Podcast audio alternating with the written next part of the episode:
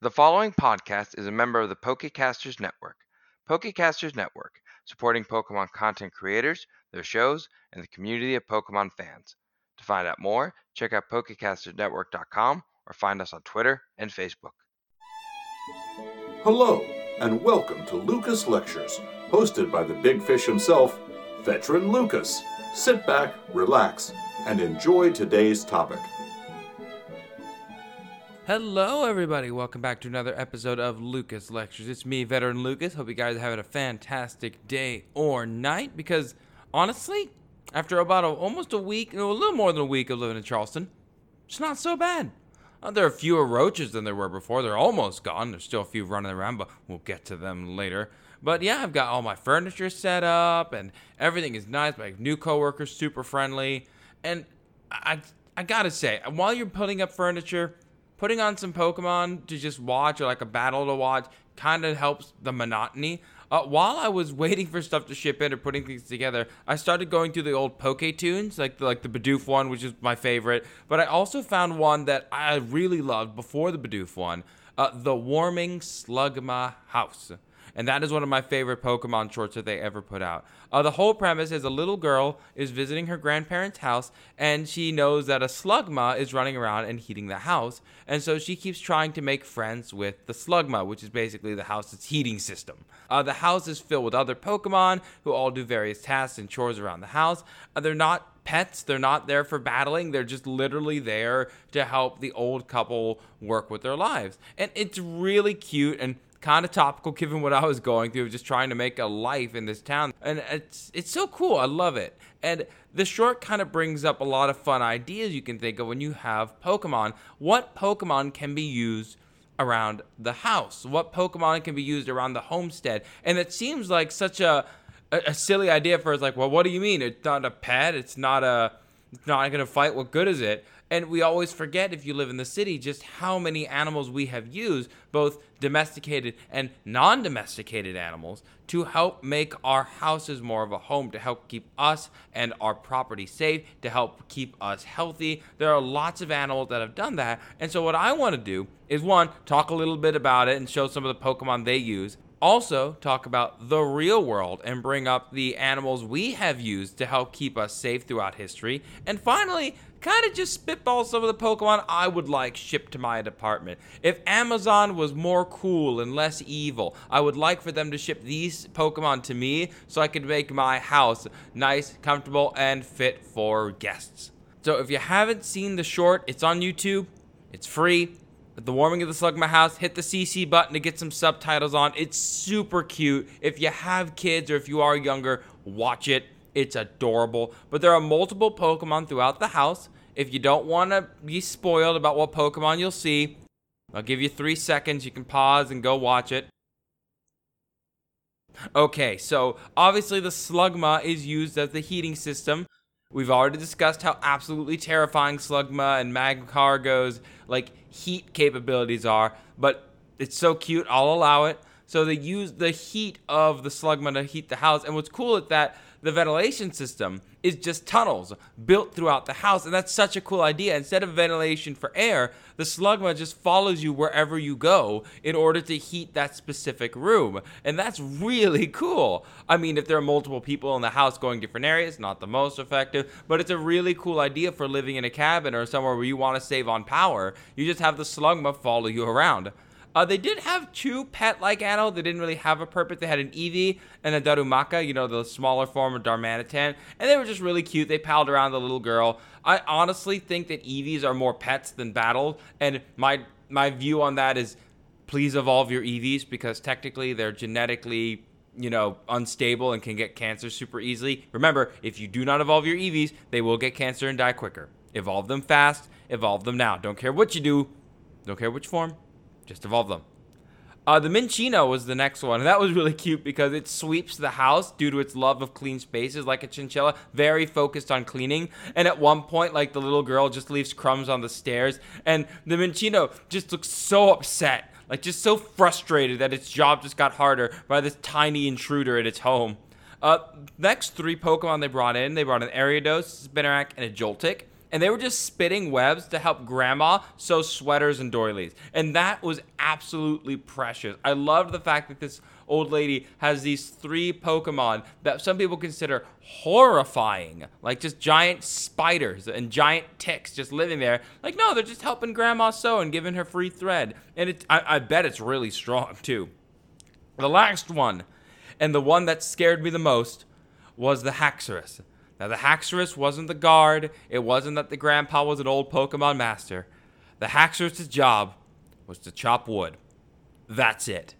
Are you kidding me? Haxorus literally has an attack higher than Garchomp's, and you're using it to get firewood, old man? Are you out of your mind? I thought that was so interesting about how they would take a Pokemon that, as a trainer, we would see as like, this is battle material. What are you doing there? Well, he helps me get the firewood set up and ready to go for the winter. Like, are you out of your mind, old man? I feel like that Haxorus must need something to do other than chop logs, because maybe he just cuts down the whole tree and then they slowly take the log bit by bit, because that thing would probably get all all kinds of pent up. Uh, now, with our world, we obviously don't have Pokemon yet, but we have plenty of animals that we have used to help make our lives easier. Not just pets, not just dogs, not just cats. I wanted to go to the animals most people don't think of, because it's very obvious that cats are amazing at pest control, and dogs can do basically anything we ask them to do. But there are just some animals you don't really think of, like for security. When you think security, guard dog, pretty obvious. But how about guard donkey? Despite how calm they can look when they're holding still, these animals are fierce. These animals bite, kick, and scream when they sense a threat. If you ever go near just a mild-tempered donkey, you don't want to go near a mild-tempered donkey. They are not only good for carrying things and people, but they are great for keeping out coyotes and other animals from going too close to the home or warning you if someone is walking on the property. Llamas have recently been used in the United States. They have their literal own Wikipedia page called Guard Llamas. That's hilarious. Llamas tend to bond with the herd. There's actually debate on what llamas to use. Apparently, unneutered females do a really good job of it. Uh, un, uh, uncastrated males as well. There's a whole page on it if you want to look up guard llamas. If that's the hole you want to go down, go right ahead. Dive into that Google hole and figure it out. But they tend to bond to things like sheep and other animals. Because they are so tall, they can get a pretty good eye with things around, and they can chase off predators. They're not really like killers, although there has been one account of them killing a coyote just by kicking it around. They're more like a warning flare, like to chase them off as opposed to just, you know, slaughter. The other one that's on my guard list is um, peacocks.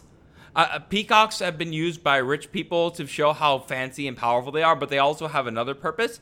They can be excellent at guarding property. If you can get them really closely connected to a property and the people around them, anyone who shows up is going to get that horrible peacock scream, and they'll be pecked at and chased. It's kind of like being uh, attacked by a sexy turkey, because these things are very pretty, but they are still birds, and birds are scary. Now, obviously, security isn't the only thing we've used animals for. Pest control. Another huge thing we've needed animals for for a long time. Ever since there were animals, we've needed animals to remove the animals we didn't want on our property. Uh, the two I have on my list that people don't consider are owls. Owls do a fantastic job. Obviously, there are things like snakes and other organisms, but with owls, they can be trained. And there have been companies that literally go out now with owls, and they will take care of the pests for you. Like, they will just send them out to hunt, and since they're trained, they can usually get them to come back. Uh, you could also do it yourself if you wanted. Like, you, obviously, I'm not going to tell you to go to the backyard and catch wild owls to train them. I'm saying that if you play owl noises in your backyard, owls will come to investigate to see who is on their turf.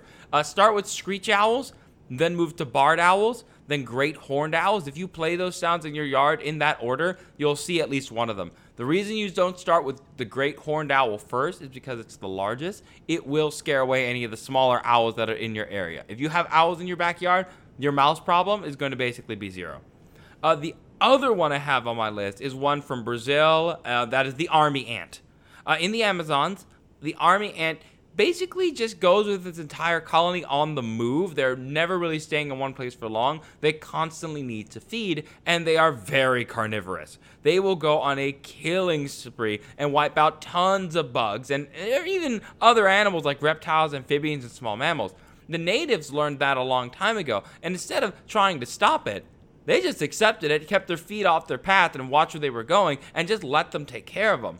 Because if you're growing crops, the army ants don't give a rat's patoot about the crops. They want what's trying to eat your crops. So if you have army ants around, they will literally take care of any pest, and you'll be able to take care of your harvest just a little bit easier. It's really cool to think about. Now, the other thing we have is for healthcare. We have kept animals around for different health reasons, uh, but there's one that most people don't think about, and that's with bees. They create a resin-like material called propolis. I'm going to try that again, make sure I get it. Propolis. There we go. Uh, it's a resin material made by bees. It's a compound that is comes from the sap of needle-like trees and evergreens. The sap is then combined with the discharge and the beeswax of the animal, and then it creates this weird greenish substance that's used to coat and build their hives. Turns out, it's been used for thousands of years to treat wounds, and it has antibacterial and antiviral components. It's been used for cold sores and all kinds of other things too. I would not recommend using it versus, you know, tried and true newer medicines. That's not my place, but it is cool to know that bees can not only provide us honey, but also provide us a way to deal with flesh wounds, things that could be rather irritating to get through our day. The last one I want to talk about is really gross. The black-legged ceramea. The black-legged ceramea is a bird that lives in Bolivia. The native people not only go after them and chase them down for their eggs, but their poop is also collected and made into a fine, wet paste that is used to cure boils. Delightful. I mean, there are plenty of other animals, too, that have done this. We've used elephant dung to help build our homes. We've used cow poop as fire to make sure we don't have any wood around. We have used animals not just for killing, not just as pets, but as actual animals that can give us a, so many different tools for survival.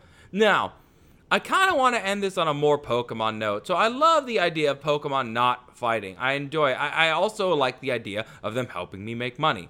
But I did want to think about what Pokemon I would want to live a nice, easy life with. If I have an apartment and I bring Pokemon and they just live with me, in return for love, compassion, and food, um, they take care of my house. Here's some of the Pokemon I kind of want to bring. The number one I would bring right now is an Alolan Muk.